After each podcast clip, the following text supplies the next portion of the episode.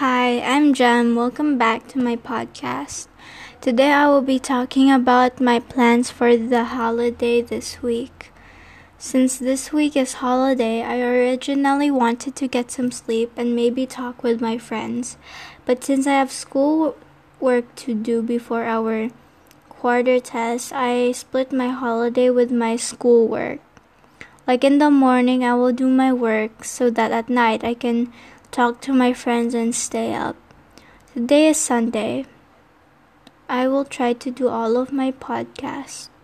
On Monday, I will do my character education storybook.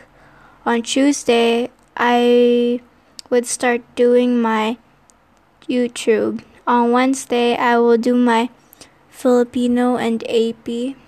And on Thursday, I will do my ELD homework. And on Friday, I might have free time as well as on Saturday. I hope we can also have time to go out somewhere with my family, like at the park or mall or somewhere.